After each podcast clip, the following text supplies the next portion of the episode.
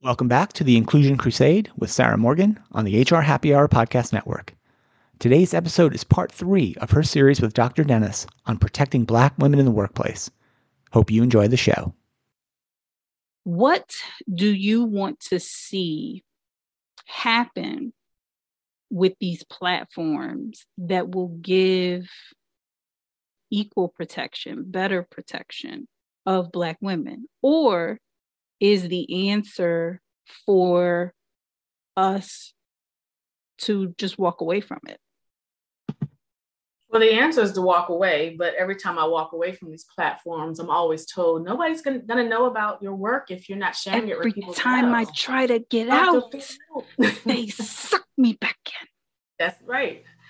I hate all of these platforms. Mm. Like literally all of them. Never do I pretend otherwise. Uh, there's a platform, it's created by uh, Black people, Africans in particular, called Boomerlink. So that's a good platform. Unfortunately, they rely on these other platforms mm. to connect people. So I am, uh, I'm just never going to pretend that I support any of these platforms. Mm-hmm. These platforms are, they're for white people. Yeah. They are safe spaces for white people to do the same thing of wearing white masks, not COVID masks, but white masks where white people hide themselves. And it also is um, so when white people anonymously contact us, including the two white people who did that this morning. And uh, they thought calling me fat and ugly and then talking about my brother's death would just really get to me. And when I read it, I didn't feel any particular way because it's literally five centuries and white people covering their faces, covering their names, it's the same. It's literally the same thing, including yeah. white police doing that, white doctors, white teachers. It's literally the same routine. I mean, this is to me, it's just the same routine. It's for Black people in particular, anti Blackness. And when I say Blackness, that's all of us. That's Black people with disability, uh, Black people with gender non identities, Black people around the world with all different identities within our Blackness. Mm-hmm. We're told to accept everything. We're told to accept human imperfections. We're told to be abused, punished, and to accept apologies when people have a second a second thought or an mm-hmm. afterthought. Mm-hmm we're told to just accept it. We're, we're told to just appreciate the people who tried at least. We're told that. And those of us who do not accept that, we're told we're ruining our career, no one's gonna hire you. And I'm like, look, this is where Black people have to just be honest. Are you here to become like wealthy based on DEI work? Because let me tell you something real equity based work, you're not gonna be wealthy doing that. Mm-hmm. So, like, even when we talk about like the critique of the Black women, Black Lives Matter founders having mansions, that's just evidence that most of their donors are white liberals and mm-hmm. white progressives who have money, which is another example of why I don't believe in a such thing as white ally. You can collaborate, you can contribute, but the outcome has to be something more than surface level stuff. Mm-hmm. And it has to be something more than an ally button and so, so that's just why I just told, tell people hold yourself accountable, but don't expect me to hug you after you've held yourself accountable. That's on you. My focus remains not on individuals in terms of making sure individuals feel good, which is also why I don't waste time on bias trainings. There are a lot of people making a whole lot of money from bias trainings, mm-hmm. and that includes a lot of people on LinkedIn. And I tell people, I'm not going to stop you from doing that just understand that you're literally not accomplishing anything. Mm. Like the bias training for the police department, guess what? They still got millions of dollars to militarize the police department. Mm-hmm. Now they're smiling while they do it. That's what they learned from the bias training. they smiling. They like, oh, we done got this military tank. We got that black neighborhood now. So, so the work I do is just it's not like what people are seeing on LinkedIn and New York Times bestsellers. It's it's just something beyond that. And and this is one thing I always challenge the New York Times bestseller authors as well. No matter how much you charge people for trainings and speaking engagements, most of them don't acknowledge that the work they do is built off of centuries of Black work. Mm-hmm. And for some of them, they don't realize perhaps what they're doing is built off of centuries of Black work. Even people like that particular white woman who I won't name, she'll say an afterthought that yes, my work is based on centuries of Black anti racism work. But she says that after she puts that check that she receives into her account. You know what I'm saying? Mm-hmm. So that's just why I tell people if you're going to acknowledge how you're building off of the groundwork, also think about why the oppressor is paying you $25,000. Because mm. I promise you, there's no such thing as an oppressor making you wealthy to dismantle their power. There's mm. no such thing. Mm. So, this is just why I'm always critical of people claiming that they specialize in equity and justice, but now you're using that money to get a mansion who are you really helping? Because the people you claim that you're helping, they're still struggling. Yeah. So why should they support you? What's coming from it? Interesting. interesting. It is interesting because so, but you and I have talked about this offline. Let's talk about it online right quick. I struggle on the record. On the record. so I struggle with this. You know, I struggle with this because that's why I just said interesting because it's it's the same as for me as um when you talk about like Christianity and the mega churches and the past the the pastors with private jets and things like that. I struggle with this idea that you cannot have wealth and do good, right? Like I struggle with that. And so when I heard just by comparison that um the founders of the Black Lives Matter movement had one of them, I don't know if it was all of them, but I know one of them bought a house in um California somewhere that was worth a million dollars. First of all, a million dollars in California is very different than a million dollars in, say, North Carolina. It's very different.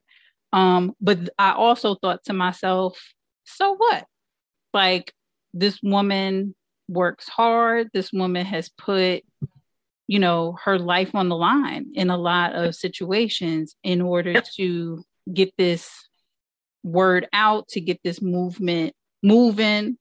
And why should she not be able to benefit and when she's not doing that work live comfortably whatever that whatever that means for her. Like why do we automatically associate the idea of um like upliftment of people um trying anything anything related to social justice causes and those sorts of things why does that always have to be associated with poverty? Right. So that's where i have struggled because but i also understand the point that there's a certain level that you reach where you're right your oppressor is not going to make you rich dismantling them so there has to be a tipping point where to some degree you sell out.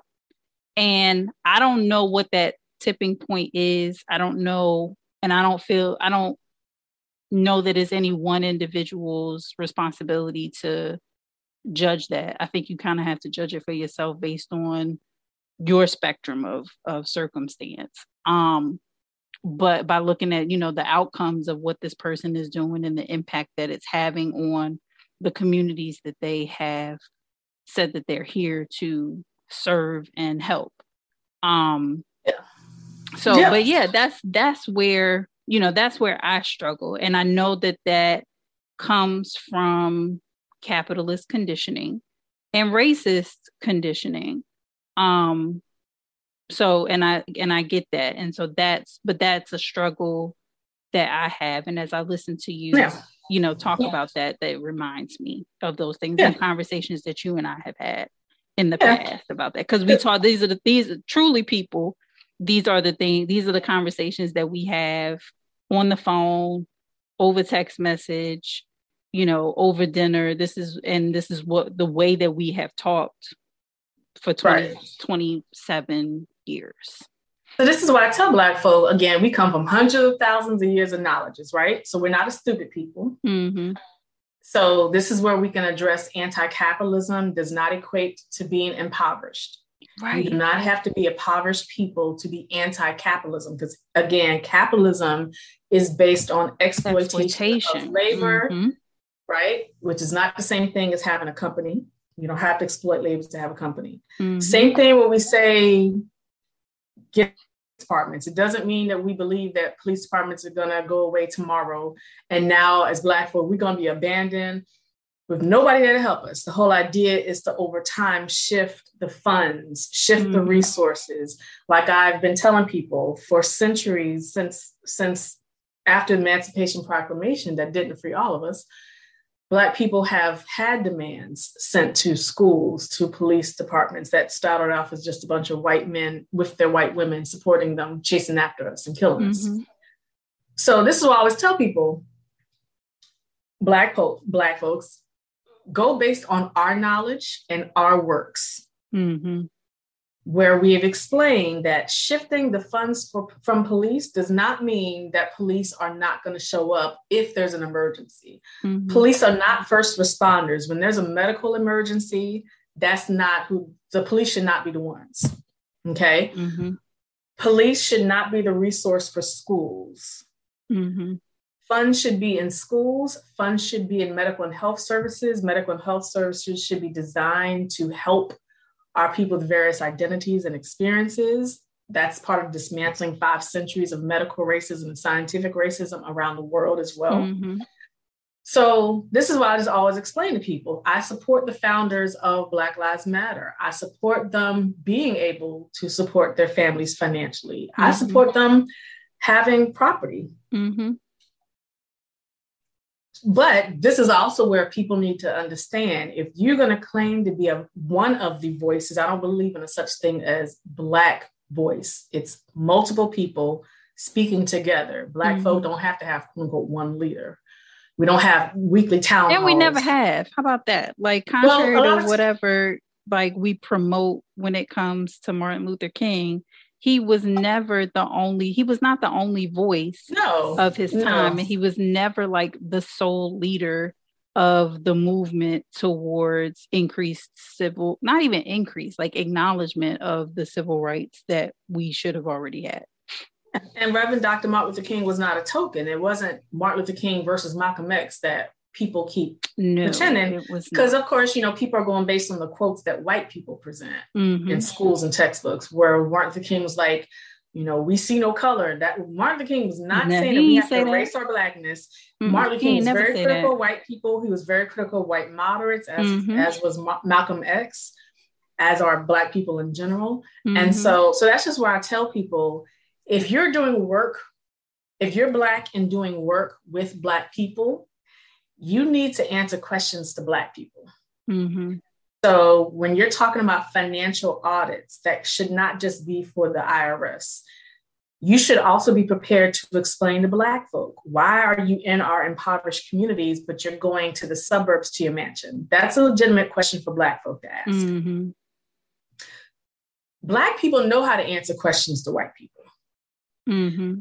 So, like Black Lives Matter is just like other Black organizations, where if they have a lot of donors who are white liberals, white progressives, white anti fascists, white socialists, white Democrats, white libertarians, they know how to answer questions to these white people when white people want proof of where their donations are going. Mm-hmm. It's only when Black people ask questions that all of a sudden people disappear on us.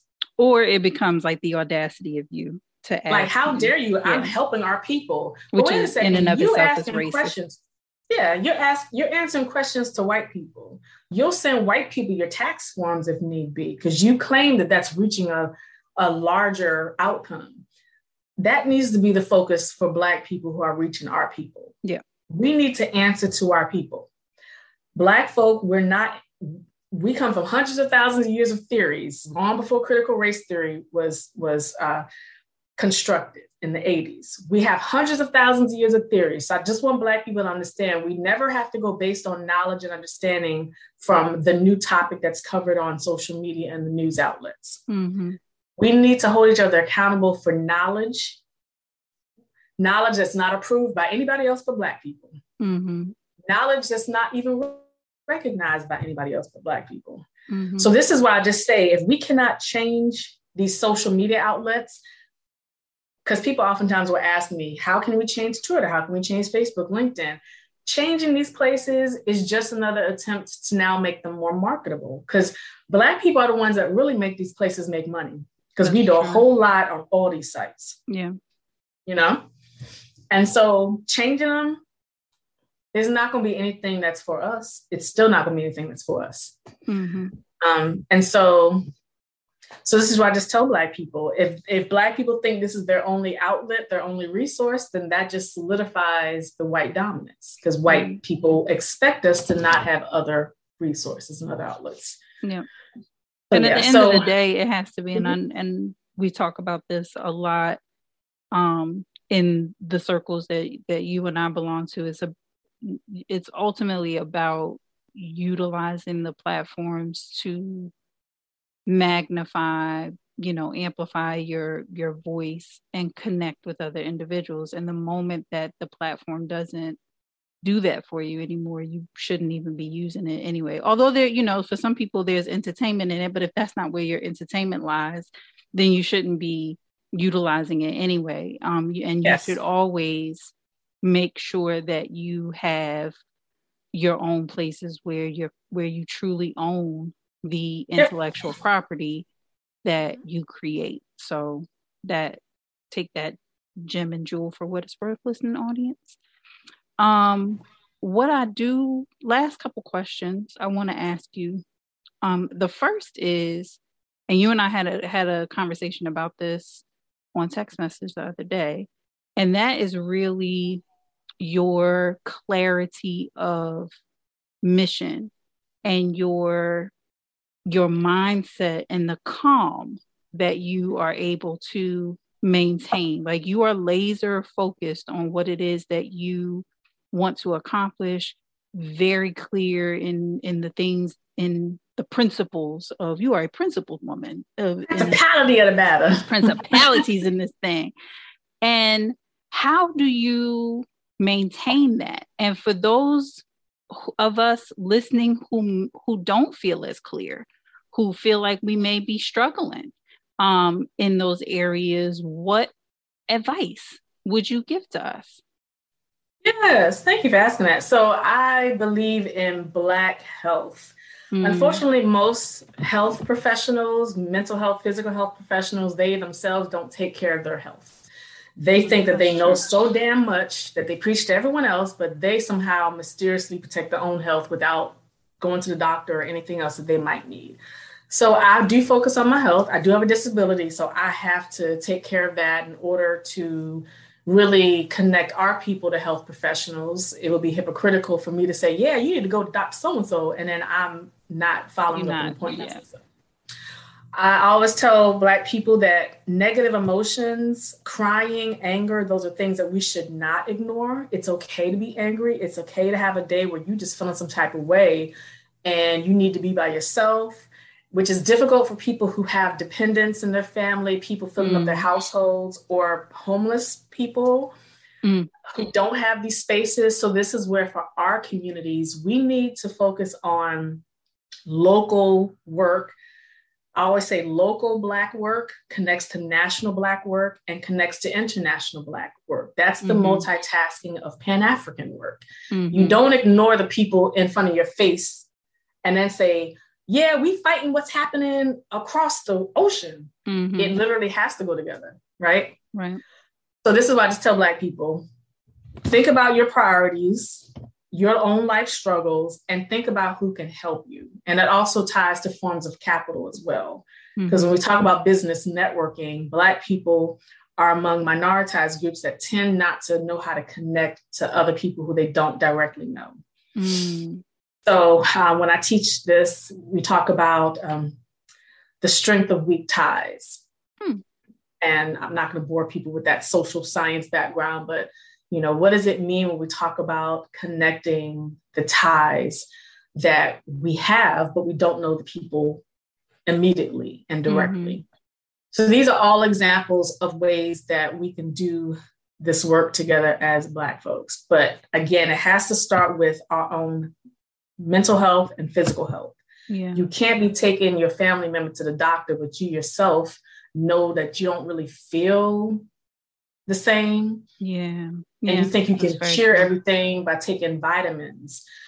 I mean, even when we talk about pray it away or meditate it away, it could be a spiritual realm, whatever method you use, you have to understand that holistic African health and African, it means Black people. I always have to explain that because unfortunately, anti Blackness requires anti African. Mm-hmm. It's it's getting black people to pretend that being pro-black means that you got to prove we're descendants of enslavement here we're not from africa mm. i want people to understand that that's also a mental health problem when you feel like you have to reject your origins yeah so yeah so holistic means all of that so i posted that on instagram today it's all of that mm. holistic means meditation prayer positive thoughts whatever you do connected with vitamins, connected with medical assistance, mm-hmm. connected with going to a mental health support group, a homelessness support group, a substance use support group, mm-hmm. a nurse, a medical doctor. That's what holistic means.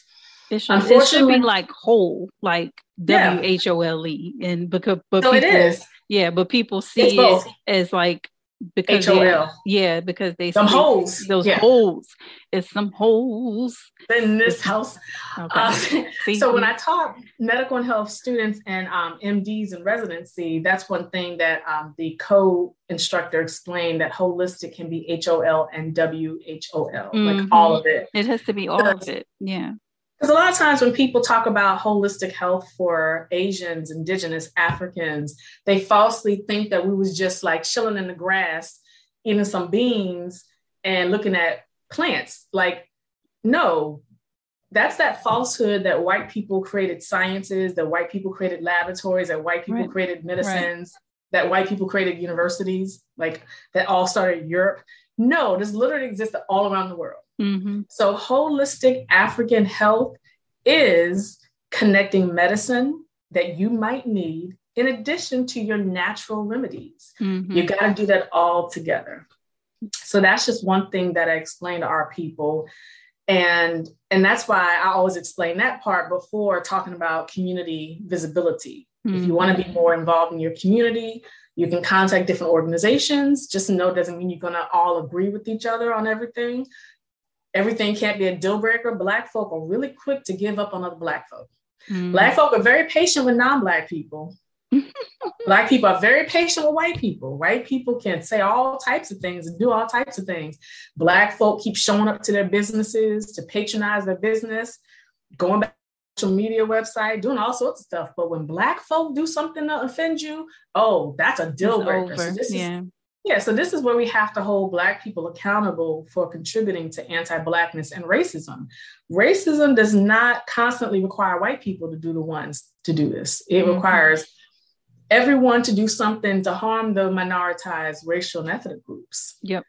Yep. So this is one thing I always tell Black people. Like I live in Baltimore City, and we also talk about the areas that it's entirely Black folk but black people are not patronizing the black restaurant but they're going to the asian restaurant mm-hmm. that's selling unhealthy chinese food that's not authentic chinese food because again black people are the ones who taught vietnamese we taught koreans we taught chinese people we taught japanese people how to fry chitlins how to fry chicken wings we mm-hmm. taught that they're the ones making money in our communities but they're not giving us real it's not like these are mostly not sushi rolls and stuff. They tend mm-hmm. to be like mm-hmm. very heavily fried, yeah. um, fried chitlins, fried wings. So these places are making a whole lot of money in black parts of cities in the United States of America and parts of the world as well. And that's a form of anti-blackness as well because it they're is. getting a lot of bank loans. Um, it's part of the racist, classist city design where mm-hmm the designers of every city, including in Baltimore, they know that you're going to find two liquor stores in black parts of Baltimore. There's a liquor store on every corner. Mm-hmm. There's a mm-hmm. convenience store. There's unhealthy Asian restaurants. But the black businesses are going to be struggling to survive, and black folk will oftentimes have difficulty finding consistent, healthy foods that can last a while in the refrigerator. Mm-hmm. Yeah. So that's an intentional design. And then the hair shops mostly Asian owned and they make sure they watch us not to steal. But we also have to remember that blackface products are mostly made in China and Japan. Mm. Yeah. And I want to highlight that because when you find a lot of kente cloths and other attire, kente cloths and certain materials that we define as African originated in India mm-hmm. and Middle Eastern. So some of these were adopted through trades before there was really colonialism. Mm-hmm. So, as Black people, we have to understand the history of all this. Not everything is stolen from us. Some things we traded together over the centuries mm-hmm. with Asians and Indigenous people. Mm-hmm. Some of us have backgrounds in our families of Asians and Indigenous people. So, some of these are examples of cultural connections and relationships.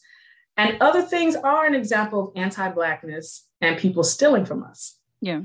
But Black people have to understand history to understand that. So I just encourage Black folk focus on health, focus on outreach, but we have to understand activism. Yes, we deserve to be angry.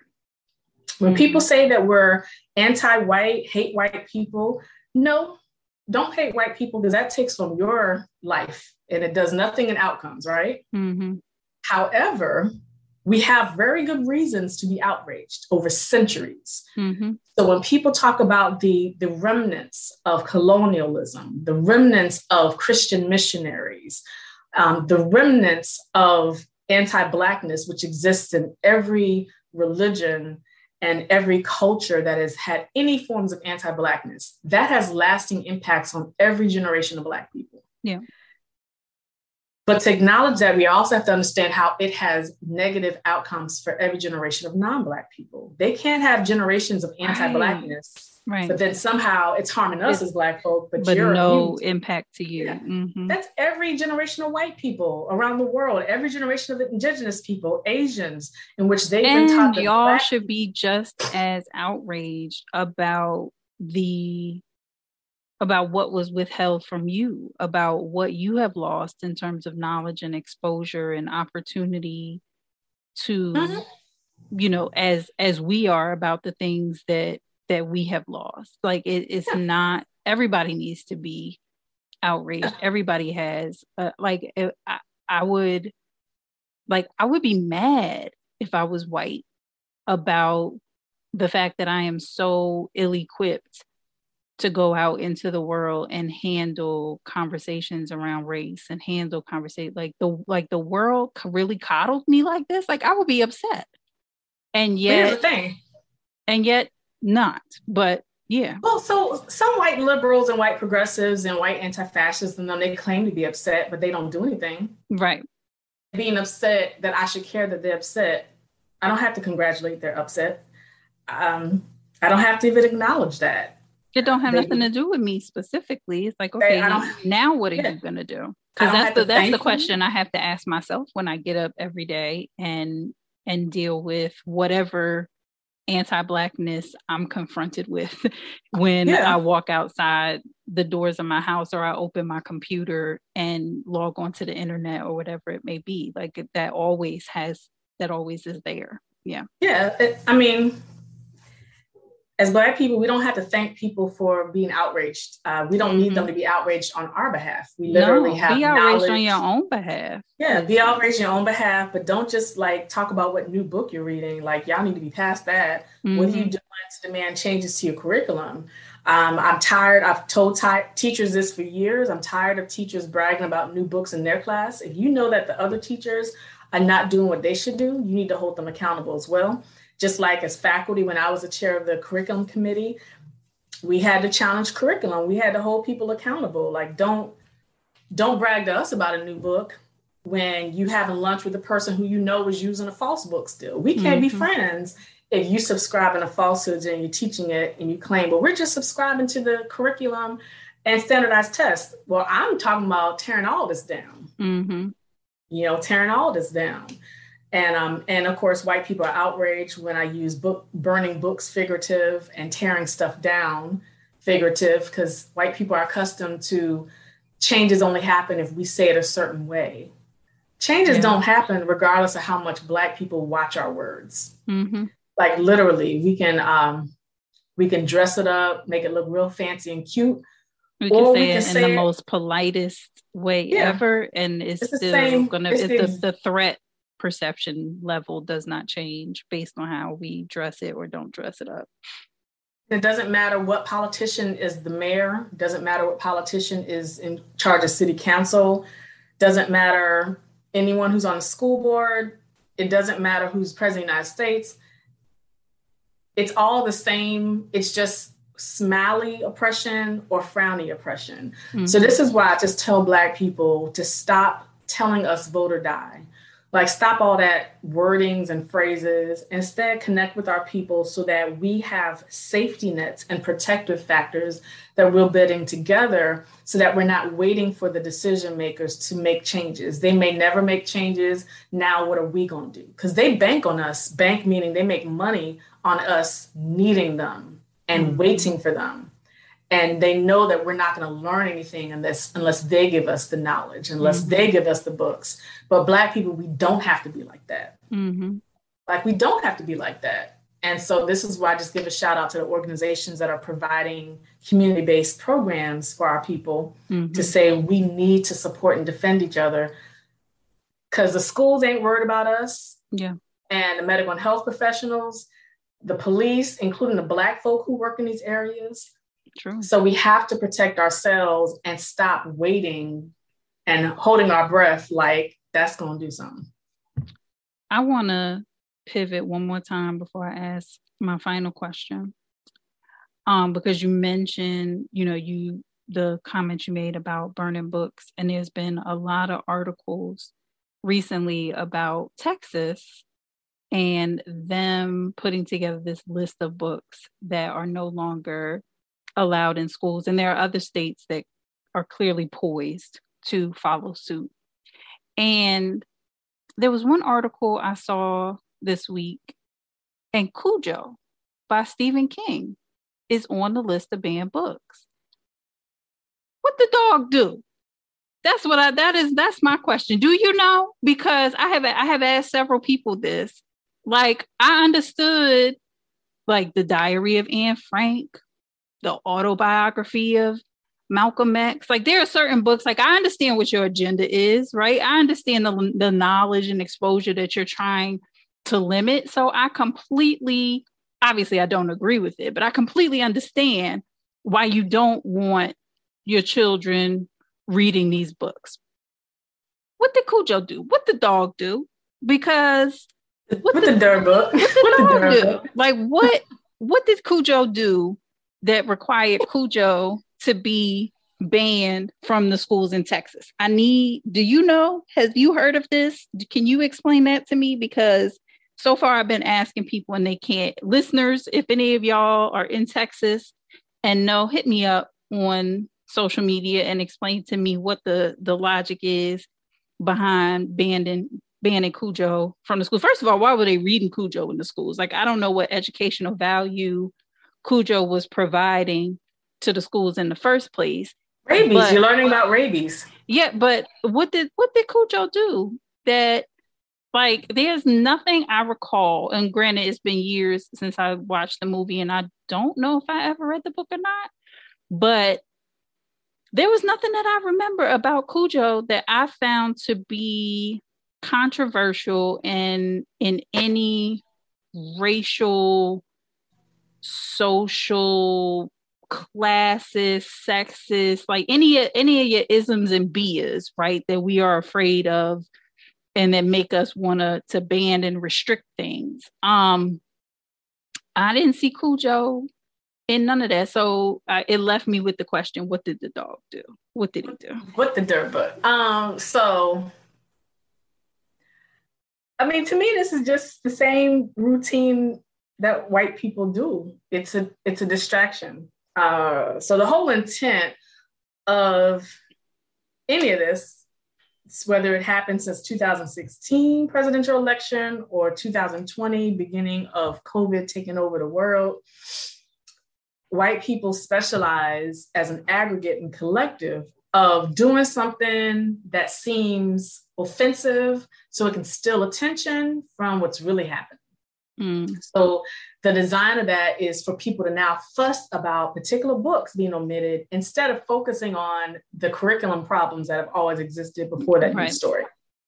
So I tell people that because when I wrote the Burn Books tweet in 2020, it was to show as a social experiment how people are going to respond to me instead of focusing on the larger problem that is not originated by me. Mm-hmm. And people, unfortunately, you know, white people still harass me about that tweet. And I just, you know, keep on doing that because I give sometimes free experiments for the world. But anyway, so this is the same thing when when in Texas or anywhere across the nation, when they say these books are banned, we as Black people are supposed to say, "Oh, we're gonna fight for this diary. We're gonna fight for this Malcolm X book." I tell Black people, don't be outraged over that new list. Focus your outrage on the curriculum that's already at the school, the accreditors who are already at the school, mm-hmm. the library materials that are already at the school, mm-hmm. the stuff that's published that's already used, because this isn't it's like you know i love puppies but this is the same thing considering black people in particular puppies. Mm. like here's the bright light that says curriculum changes. But then they show the puppy another bright light that says oh we got new books that we banning. As puppies we're expected to look at the new books part and ignore generations of the problem that's overarching. That was already in the curriculum. Yeah, yeah, it's the overarching. So that's why I tell people. I that's why, and I also why I do not watch the news because we are expected to waste our brain and our time and our outrage on the new story. Mm. That's like when they talk about medical professionals now mad about something new regarding something pertaining to COVID. I tell them this is literally the addition of five centuries of medical scientific health, racism, and classism. Mm-hmm. It's the same thing with just a new edition. Not the group new addition, but something added to it brand new. Because if it isn't love, why do I feel this way? And you know um, they're on tour now. They're on tour now. So they yeah. are back on tour now. Um, coming to um Greensboro, I believe this sometime yep. this month. Yep. Um, I ain't going to no concerts going. during COVID. I ain't no, doing no concerts during I, COVID. That's not. I I can't do it. Um, I look at like sporting large sporting events and large events and stuff like that. And i'm like that just looked like some rona soup. Like just yeah they're coming stir it Baltimore. up yeah i can't. i just i can't do it. I have yeah. done i did do i have done theater actually. I can't yeah. i can't admit that. I have done a couple of those but with proof of vaccination and proof of negative COVID tests, like both. Um, some, of these, some of these theaters are actually empty. So that's one yeah, thing I tell people. That's uh, true. You too. go to theater a certain time. Um, I went to a theater a year ago. I haven't been since, but it was we were the only people in the whole yeah. spot. But but yeah, but you know, so back to Texas. I don't care about Texas. Don't worry uh, about Cujo. Is that that's the that's what you're telling me? Don't I just, worry about I, it. I just can't. Yeah, I mean, again, this is this is trying to treat us like puppies. Who but then gonna... the other thing too, like mm-hmm. I can, and I've done this with my own children. My mother did this with me. Um, at the end of the day, the people responsible for that child, their their village, their parents, their aunties, their uncles, their you know mm-hmm. extended families and communities. The the school said you can't, you know, they can't have this book. That doesn't mean that the book can't be read that doesn't mean that the topic can't be taught, you know, because I have experienced that with my own children when they've done projects at school and they've been assigned historical figures. And I was like, oh, uh uh-uh. uh, you know, we're not going to be researching this person. Um, and I will contact the teacher and say, I realize that you assigned my Black daughter to redo a research project on Susan B. Anthony. We're going to switch that up. Um, right because she ain't no hero for us. So if we're going to talk about, we're going to do something else. Um, right. And I've had to have though, you know, when my son who is has always been in, you know, gifted programs and so forth, gets to have to do a, a research project, and the best example of a black man that they could come up with for him was was Kevin Durant. And I was like, um, nothing against nothing against KD. I, I love and respect him, but we have a whole plethora of people that that we can choose from. And so that's a no.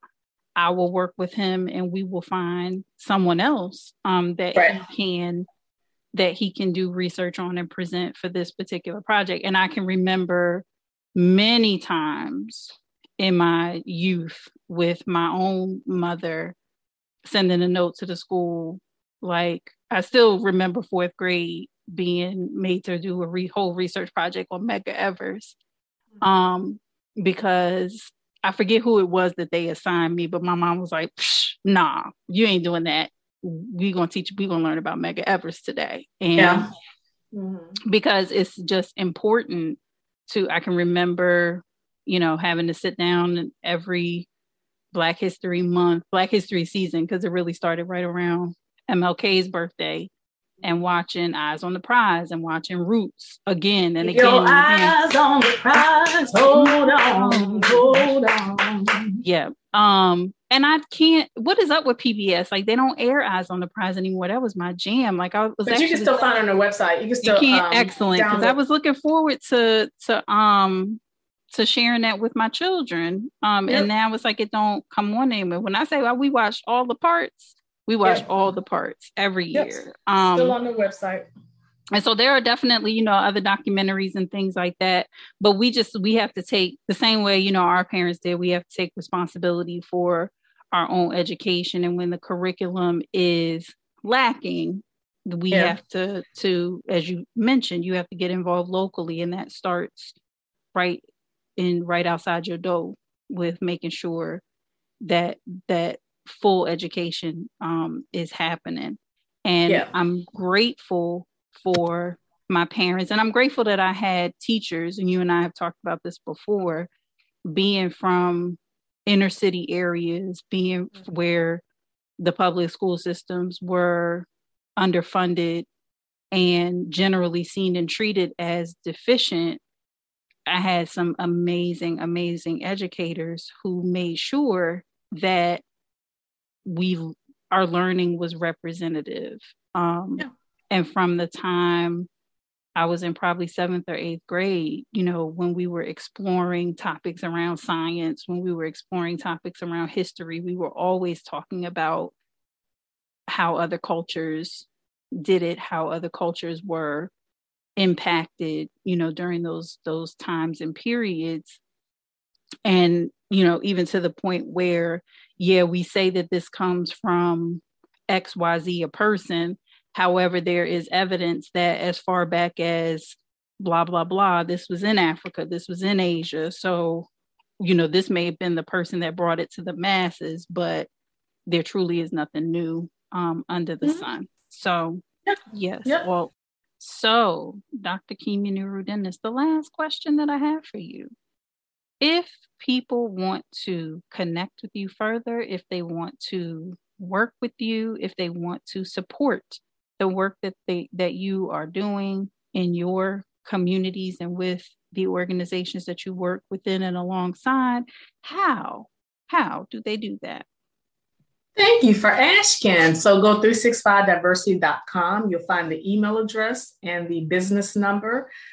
If you want consultation, that information is also on 365diversity.com that explains the consultation. So, in other words, you can't just pick my brain for free. I always had to explain that because as Black women, we're expected to have free conversations all day, every day with people, right? Mm-hmm. They can also find out about the Get Work Done workshops that I do.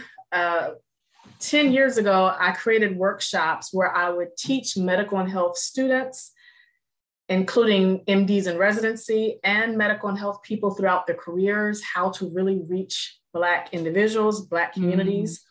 Because it's not patient advocacy if you really don't know how to be an advocate for us. Mm. So it's it qualifies for CEU credit. So that's also detailed on the 365diversity.com. You'll find lots of photos. You'll find podcast links, which will include Sarah Morgan's podcast link. And there's a lot of information up there, but I just ask people if you're contacting me, this is not small talk. This is actually about outcomes, changing mm-hmm. your curriculum. Um, I don't rely on accreditation requirements or standardized tests because if you keep using excuses as to why you can't change anything, that means that you're complying. So mm-hmm. we need to challenge that. So this is not about small talk, it's about changing some things. And if you're uncomfortable contacting me, that's actually perfect because equity is uncomfortable. That's yeah. why I'm 365 diversity. This is a daily diversity process that includes inclusion, equity, and justice. And it's not a smile time. We're not going to have fun together. We're not. I mean, when I do in person and virtual stuff, it's not it's not a party. It's not a party. So um, I always tell people if you go to a workshop and at the end of it y'all go to coffee and y'all hang out, then that means nothing was accomplished. If you go to a workshop and all y'all did was the privilege line where people step, step up and, had, step yeah, back, yeah, slice of cake, all that stuff. You know, they they disrespecting you. The trainers that you just paid have disrespected you and treating you like you in elementary school. So I'm taking y'all to this next level that's taking you beyond these new books that you read, beyond the let's all have a fun lunch. I'm taking teachers and school officials beyond the PDs that have for years resulted in nothingness, but mm-hmm. checking off your list. You gotta get more if you really are as anti racism, anti sexism, anti homophobia, anti transphobia, anti ableism as you claim. This is not just theory, it's not just conceptual, it's not hashtags and acronyms and, and catchphrases. It's not about y'all hugging and cuddling each other. It's about some real work and my work is based in centuries of Black work and Indigenous work, the real work that challenges you to be accountable and uncomfortable. 365diversity.com. Bloop, bloop. That is a whole word. So thank you, Dr. Kimya Dennis, Dr. Duke Guy, my oldest, dearest, funnest friend. And I appreciate you coming on the show. I thank you all for listening. Once again, this is the HR Happy Hour Network. This is the Inclusion Crusade. I am Sarah Morgan, and we are out.